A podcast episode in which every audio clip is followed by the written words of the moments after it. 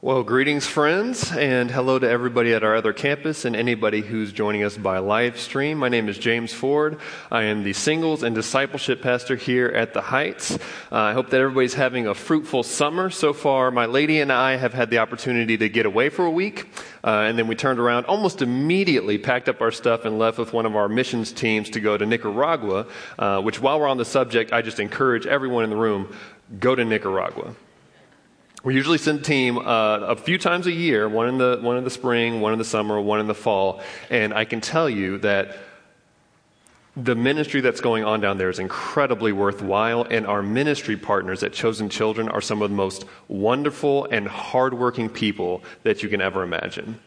And it's a privilege to be able to work alongside them and to serve the ministry that they have going on uh, continually down there. So I encourage you, if you have the opportunity, and you will have the opportunity, make the time to go. Uh, so there, there, were a few teams when we went. There was a, uh, a, team doing construction. We had a medical team. We had a team doing vacation Bible school uh, and a team doing English as a second language. In the mornings, I had the opportunity to uh, join one of the teams walking around the barrios in the mornings, uh, just having conversations with some of the people in the area and getting to know them and using these little bracelets to uh, share the gospel with people and talk about Jesus. and in the afternoons, I had the opportunity to teach a Bible class for some of the men and women in the community. Uh, and so it was funny. Every day I came with a lesson. And I had a passage in mind, I had a topic in mind, and I told them every time, uh, I'm going to come with a passage. And if you have a topic in mind, though, if you have a question about the Bible, about a passage in the Bible, an event in the Bible, a story in the Bible, if you have any question, we will throw out my passage and my topic, and we'll deal with that instead. I gave them this option every day. And so the first day, no takers. I think they were just being a little bit shy.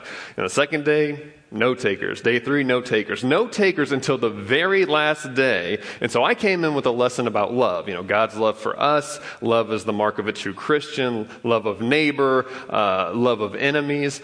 And I gave them the last option. I said, look, if you have any questions, if you have any topics that you're curious about, let me know and we'll do that instead. And so very gingerly, there was a woman, I mean, we were in this tin house, a small tin house, and there was a woman sitting over on the side, and she raises her hand, and we have a translator, so she says something in Spanish, and the translator tells me she wants to know about the Sabbath. You know, the Christian's obligation for the Sabbath, uh, you know, what the, the meaning of the Sabbath, and I'm just kind of like looking at her. And then another woman chimes in in the back corner and she says, uh, Yeah, God and Jesus Christ, uh, are, are those two different people?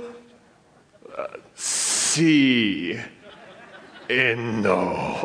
and so it's like we wait till the very last day, and then all of a sudden everyone wants to drop theological bombs. And so for about 75 minutes, we tried to make heads and tails of some of those complex doctrines, but it was a great time. Uh, and then my lady and I got to come back, and uh, I, apparently while we were in Nicaragua, something was festering over here, and so you guys got us sick as soon as we came back.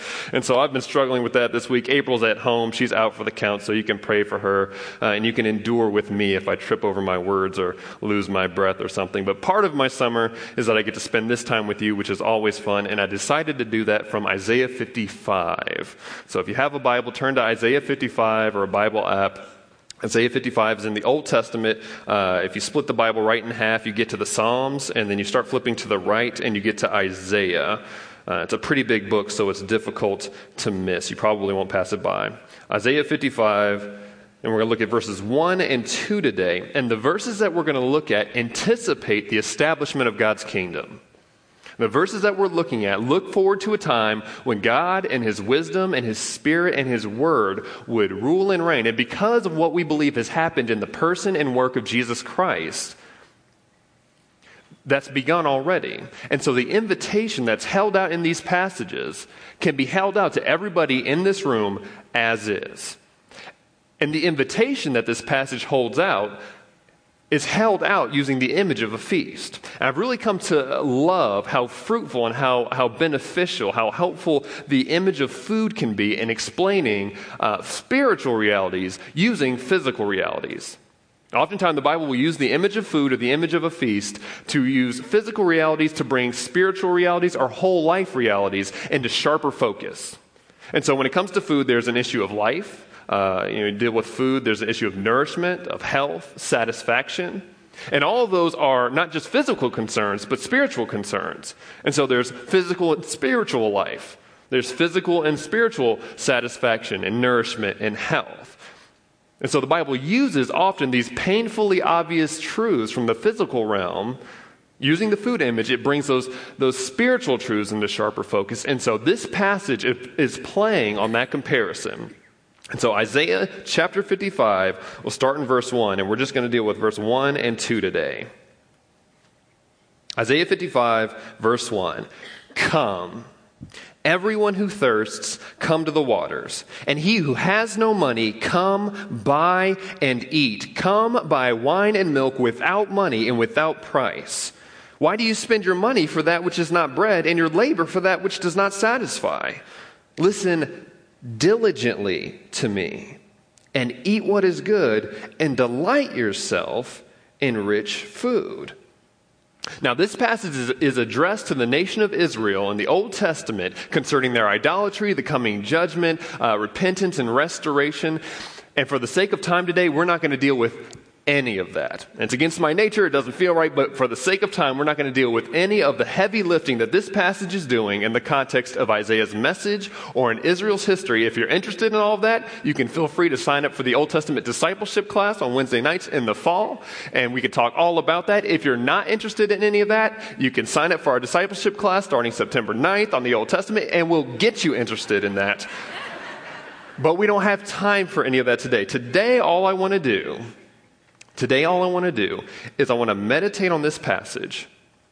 I want to see what it says about what God's like, what it says about what we're like, and I would like to extend afresh the invitation that's held out in these verses. Cool? Okay, let's do that. All right, so we're going to look this. We're going to break this passage up into four parts. We're going to look at a choice, a question, an invitation, and a cost. Those are our four points for today. We're going to look at a choice, a question, an invitation, and a cost. So first, the choice. The the choice that's held out in these verses is a matter of of whether or not you're going to let God reign in your life, whether or not you're going to come under God's word, listen to it, do it, obey it, and let it have its effect in your life. And so, you, you, if you come to church, you probably would expect to hear something like that. It's not the most theologically uh, rich theme. You probably wish that you were in the tin hut in Nicaragua doing something a little more complex because you've heard that before. But the image of the food, the image of the food brings the, the choice and the God who issues that choice into sharper focus. And so the first way that that choice to come under God's word and God's reign is pictured is by the image of water a, ma- a matter of whether or not you will have water. Come, everyone who thirsts, come to the waters. Now, because of the role that this substance plays in our existence, there are a few kind of gut level associations that we have with this substance. Life. Uh, life as we know it does not exist apart from this substance. Right? We, like I said, me and my lady have been sick this week, and so we've been monitoring very well how much of this we're getting, taking more of this than we need because of the role that it plays pertaining to life, right? So there's life, but there's also refreshment, revival. And that's what God is saying about himself. That's what God is saying about his word and coming under his word and his reign. There's life there, resuscitation, revival. And so God is saying this about all of life. If you are thirsty in your, in your, in your family, in your relationships, in your pursuits, in your work, in your own soul, come, everyone who thirsts come to the waters. But don't be so quick to individualize this that you miss uh, the implications for, for, for the rest of life. Because one of this, this verse, these verses are written in one of the longest books of the Bible. And one of the central concerns of that book of the Bible is systems, powers, nations, institutions. And so what's going on here is kind of a contrast. When God says, come to the waters, he is implicitly saying, if you are worn out, from systems, from governments, from institutions that are short sighted, that are greedy, that are foolish, that are self serving and obstinate. Come know the life giving rule and reign as you put yourself under God's word.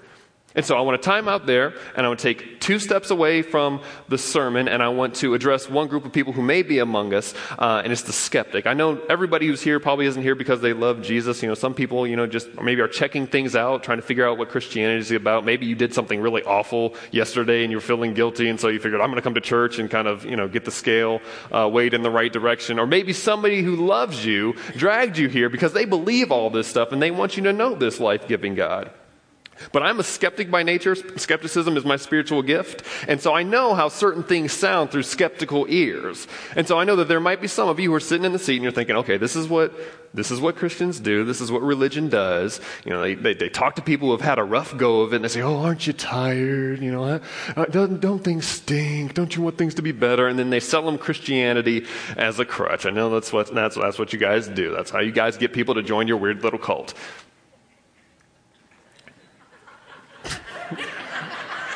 Just saying. I know, I know. There's somebody in here who thinks that I just read their mind. I know because I'm, I'm skeptic by nature. But listen, two things when it comes to this water image that you need to make sure not to miss, for you specifically, skeptic, is, is one, while this passage is, is dealing with a felt need, while this passage is offering itself up to deal with a very real need that people very well may feel, one thing you need to remember from the water image is you can be thirsty and not know it. Both sides of the metaphor. You can be thirsty and not know it. We almost had a group of people, a group of people, a couple of people in our Nicaragua trip who almost got themselves in big trouble because they were thirsty and they did not know it. Their bodies needed water and they didn't realize that some of the things that they felt were because they were dehydrated. And that's the same is true on the spiritual side of things. Same is true on the other side of the metaphor. You can be sitting here thirsty and absolutely not know it. But all of those needs aside, this passage is making an objective claim about how the world works. This passage is saying that you were made for God, and you can only do without Him as much as your body can do without water. And if you try to ignore this invitation, you will shrivel up your soul. Today, tomorrow, and the age to come, it will happen. Now you can ignore that, you can, you can, you can deny that, you can actually do business with this claim and try to figure out why the Bible says that and talk to some Christian friends, come find me after the service in the middle of the concourse and talk about that. But it's a claim that this passage is making about all of life. It's not just pandering to some felt need, it's saying this is how the world works and you need to do business with it. So, Time back in. That's enough for the skeptics. Back to the sermon. So, this, this substance, life, resuscitation, that's what God is saying about His reign and coming under His word. But the fact that the picture doesn't stop there helps us know so much about what God is like. Because water, that's life. That, that, that's survival that will keep you from dying. But the picture doesn't end there. There's this, this, this image of, of wine and milk and rich food. It says, Come, everyone who thirsts, come to the waters. And he who has no money, come buy and eat. Come buy wine and milk without money and without price. At the very end, eat what is good and delight yourselves in rich food. So I hope we, I hope we got these these right. So this is our this is our picture of rich food. I tried to get some cheese on there because uh, I know that fruits and vegetables don't you know strike everybody's fancies. But rich food, wine, milk. The fact that the image plays in that direction helps us know a lot about what God is like because as you read the Bible at every turn, you realize that God is not a God of the basics. That with God, everything is in three dimensions and full color. I've told my wife that if I were, you know, if I created the world, everything would be structurally sound, but everything would be beige. Sky, beige. Clouds, beige. Trees, beige. Dirt, beige. Seats, beige. All of you guys, beige. I'm kind of beige, and so maybe I'm partial. But I'm just saying, I would not have thought of colors. My wife is the color in our two person family. I'm just, I'm just trying to make sure things works, but that's not what God is like. That's not what God is like. God, color was God's idea. God is the one who decided that, that nourishment, the stuff that keeps your body going, should involve taste buds and flavors. Endless flavors, not just food, cuisine. That was God's idea. God is the God that decided that procreation should be a lot of fun. That it was his idea. God is the God. The laugh. What is the laugh? Like, have you ever thought about that? You know, like when you stare at somebody's face so long that you don't, like, you don't recognize them anymore, even though, like, they're, it might be like a family member. Have you ever thought that, like, that hard about the laugh? What is a laugh? The closest thing to a laugh is a sneeze. You know, there's, you know, something irritates your nasal passage, and so there's this involuntary contraction, this expulsion of air. So, and the sneeze is like that, or the, excuse me, the, the laugh is like that, but it's something hits your brain in such a way that happiness happens, and then all of a sudden your body starts making involuntary music. like, try to stop right now. Like, th- just think about, like, wh- why, why did that just happen, and why couldn't I control that? What is a laugh? That's what God is like. Friends, conversations, the platypus. That's what God is like. It doesn't just work. There's beauty, there's textures, there's colors. And the picture of these good things in this passage reminds us, and bear with me because I'm getting ready to call God a thing, even though he's a person, but you, just bear with me. These good things remind us that God is the good thing who created all good things. And that all good things point back to God. So anytime you hear a baby laugh, Anytime you eat some good food, and we're Southern Baptists, so I know we're going to eat some good food. Anytime you have a good conversation, enjoy time with a good friend, that should remind you, that should provoke you to think about what man, how good is this God if the stuff that He created is so good? And it should drive us either, either for the first time ever or once again to worship. It should remind us of what God is like. And as God invites us to good things, ultimately the best thing that He invites us to is Himself. But this passage also helps us understand what we're like because we're the ones who reject that good God and His good design. Now, we might still want some of His stuff, but we don't thank Him for it, we don't honor Him with it, and we don't use it the way that He designed. That tells us what we're like. And so that leads us to the question. We have the choice. That leads us to the question. In verse 2, God stands back and with puzzled look on his face says, Why would you wear yourself out for substitutes? You know, why would you spend your money for that which is not bread and your labor for that which does not satisfy? Now, and I actually think at this point, this, this picture, this image actually comes into sharper focus for us than it did for the original audience. Because while the, the ancient Israelites could think about bread and the idea of something that's not bread that you can eat, because of the innovation of the food industry, we actually have concrete pictures of things that you can eat that are not actually food. Right? I don't think the ancient Israelites knew what Cheetos were. I don't know what a Cheeto is. Right? I don't think that the ancient Israelites had, had, I have some up here somewhere, had gushers. Does anybody remember gushers? Had anybody forgot about gushers? I just lost somebody for the rest of the service, but I'll like bring one to you if you can pay attention for the rest. I have never seen one of these out in the wild. Like, I have never seen the tree that these grow on. Right? other than, other than, other than sugar and flavor, does anybody know a single ingredient in gushers?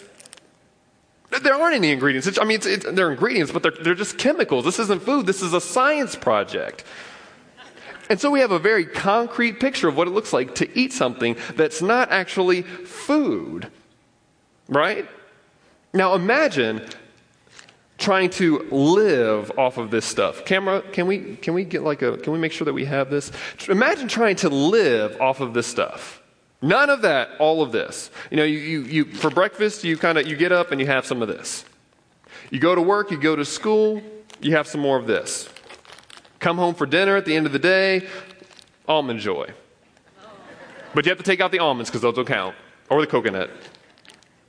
Right? Imagine living your life, it was pretty before, off of this stuff. Imagine how unhealthy you would be. Imagine how how tired you would be, the lack of, of vibrancy that there would be. I mean, you would look like somebody walking around from the Walking Dead set. It's like, hey, Frank, how you doing? Oh, I'm tired. Okay. There, there, would, there would be no energy, there would be no life. But that's what this passage is saying exactly that we do. That we try to live our life off of things that aren't God, that aren't His wisdom, that aren't His will, and that aren't His word.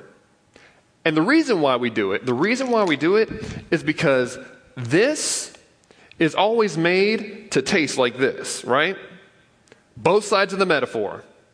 This always tastes like this, sometimes more so. You know, aren't these a little bit sweeter than these? That's what sin is like. That's what the course of the world is like. That's what the wisdom of the day is like. You know, th- this always is made to taste like this, but this is always simpler. This is always better for you. And so, before we get too lost in the, in the, in the image, uh, examples. Probably my, my favorite example of this is gossip. You know, when you gossip, you feel like you are making a connection with somebody. That's why people do it. I mean, there's a little bit of entertainment value there, but for the most part, it's you feel like you're connecting with somebody, something, something good. Is you know, I trust you and you trust me. And so we're going to talk with each other about that person. That means that we like each other and that we're in and that they're out. And so we, we, are making a connection. We like each other. And that lasts up until you leave, and then I'm perfectly pleased to gossip about you, even with the person that we were just gossiping about. I've been working since I was like 15. I've seen this just days in and days out. It's, and if you're connecting with somebody, though, that's, that's the Gushers version. There's, there's nothing real there. There's no real substance there. There's not the real enjoyment of the real thing there. It just kind of kind of tastes the same right? Another good example that might be lost on, on some of you and, and maybe a little seemingly uh, you know, out of the blue, uh, but increasingly relevant games. iPad games, video games. When I was little, it used to be once you beat Bowser, that was it. You, you might come back, play a level here and there, but once you beat the game, the game was over. But increasingly, Games are meant to be unbeatable. They're made to be unbeatable. You can, you can achieve something else, you can unlock something else. You're always on the cusp of doing something else. And so while you sit there with this sense of achievement and, and accomplishment, really, you've just been sitting on the couch for hours on end, not accomplishing anything of any real consequence to anybody. And the examples are endless. You know, pornography, adultery, workaholism, either, for a, either to gain a sense of who you are in this world or to, to get a sense of security, you know, that nothing bad is ever going to happen to you. You know, living for the praise of men over and against the praise of God. And we do all these things. And again, don't be, don't be so quick uh, to individualize this that you lose some of the broader implications. The reason why people buy gushers is because there's an industry that pays billions of dollars to get you to buy gushers. I was watching a, a documentary this week uh, just about actual real food, no metaphor, uh, that, that said that basically almost everybody in this room, to some degree or another, is absolutely addicted to sugar. It's in everything, it's in ketchup, it's in everything. Right? That they, there's actually like, there were times when people put sugar in baby formula so the babies would, would like it, and, and then the babies grow up and want more sugar, and want, you know, when they see the cartoon character they like on a box of gushers, they, the reason why people buy these it's because there's people who pay good money for you to buy these. Other side of the metaphor. Some of the reason why some of you may have come in here worn out, hungry, thirsty is because there is a world out there that has paid good money to get you to live off of things that aren't bread and things that don't satisfy, off the, the course of this world and the wisdom of the day. And it takes God's, God's word, it takes God, God's spirit, it takes God's people to live in a world where TV shows romanticize adultery. You know, it's, you know, kind of, you only live once, and uh, you got to do what makes you happy, and you got to be true to you. You know how the Bible describes adultery? I think it's Proverbs 6. It, it, God asks, Can you scoop up fire and hold it close to your chest and your clothes not get burned? It, it, takes God's, God's, God's word and God's wisdom, God's spirit and God's people to live in a world where youthfulness, top 40, youthfulness is celebrated in such a way that you are either going to be killed in your youth, or by the time you make it out of your youth, you're going to be totally used up and probably full of regrets. To live in a world where people define you by what you do, it's really hard not to live for the praise of men when everybody wants to know what everybody else thinks of you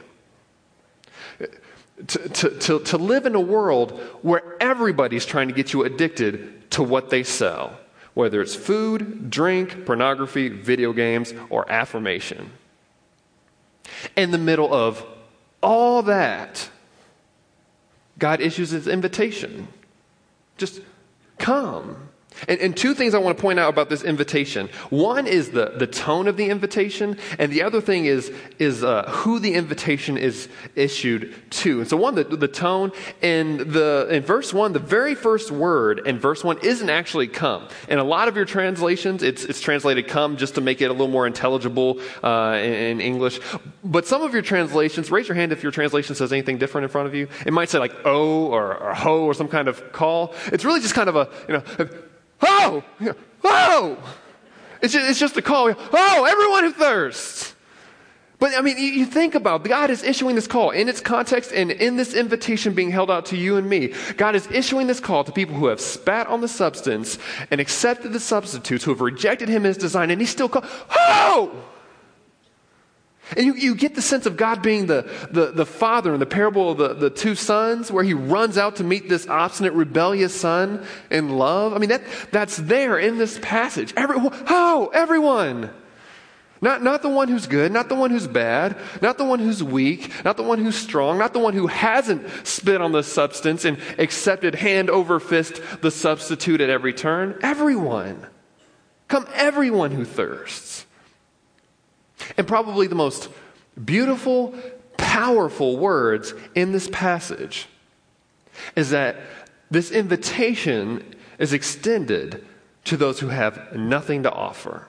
It says, Come, he who has no money, come buy and eat. Come buy wine and milk without money and without price, which calls our attention to the cost. This passage doesn't say, come receive without money and cost. Come, just come and get without money and without cost. It says, come and buy without money and without cost. Come purchase with no cost to you, and even though you have nothing to offer. Now, how is it that those who have no money, who have spent what they do have on the substitutes, can still come and buy and eat? And if you're a member of our church, I hope you know the answer to this question. It's because the price has been paid for you. Jesus Christ lived in perfect faithfulness. He never accepted substitutes. John chapter 4, verse 34, Jesus says, My food is to do the will of the Father who sent me and to accomplish his work. That's what sustains me. That's what fills me. That's what keeps me going. Jesus was faithful even to the point of death on a cross. And as he hung there, he said, I thirst. I thirst. As Jesus took the cup, as he paid the price for you and I, he did it so that we could come to the table. Jesus was thirsty so that we could come to the waters. And the one who pays that cost is also the one who issues the invitation and the one by whom we are fed. When Jesus fed the 5,000, what do you think that that was a picture of? When Jesus turned water into wine, what do you think that that was a picture of? And this Jesus who can turn water into wine can bring joy where there is none. And this Jesus who can, who can multiply the loaves and the fish can make satisfaction and comfort where there is little. But you have to listen diligently. Jesus in John chapter 6, verse 27 and 35 says, Do not labor for food that perishes, but food that endures to eternal life, which the Son of Man will give you. I am the bread of life. Whoever comes to me shall not hunger, and whoever believes in me shall not thirst. It's this picture of coming under God's word. And John chapter 1 says that that word became flesh and his name was Jesus. And so if you want to come under the, the life giving, sustaining word of God, that means coming under Jesus Christ. And it means you have to listen diligently to him, either for the first time ever or once again. Because just because you're a Christian, just because you're sitting in this room, does not mean that the past seven days your relationship with God and His Word has been characterized by listening diligently.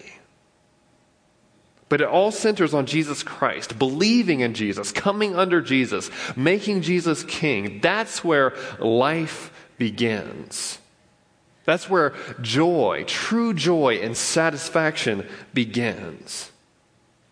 So, in light of this invitation, in light of what Jesus has done, hey, everyone who thirsts, come to the waters. Come buy, he who has no money, come buy and eat. Come buy wine and milk without money and without price. Why do you spend your money for that which is not bread? And your labor for that which does not satisfy? Listen diligently to him and eat what is good and delight yourselves in rich food. Let's pray.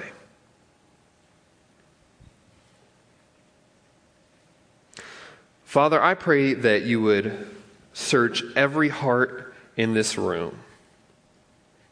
I pray that you would help us because we can be thirsty and absolutely not even know it.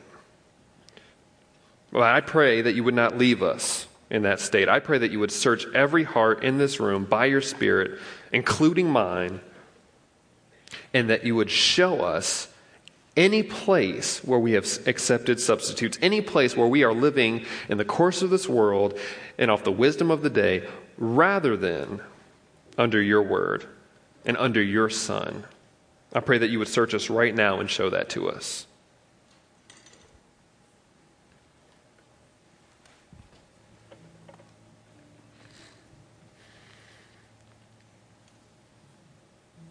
I pray that you would show us what to do about that.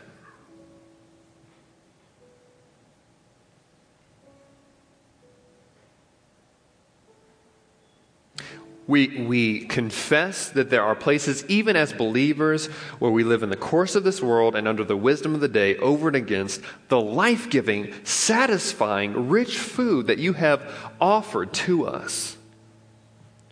I pray that you would captivate our hearts and our imaginations with the goodness of what you hold out for us and the goodness of your own person in such a way that we would look at substitutes with disgust and contempt. And that we would know the rich life that you would have for us. Thank you for your son. Thank you for his sacrifice. Thank you for what he endured to invite us to the table. I pray that you would teach us how to feast on him. And I pray all of these things in his name. Amen.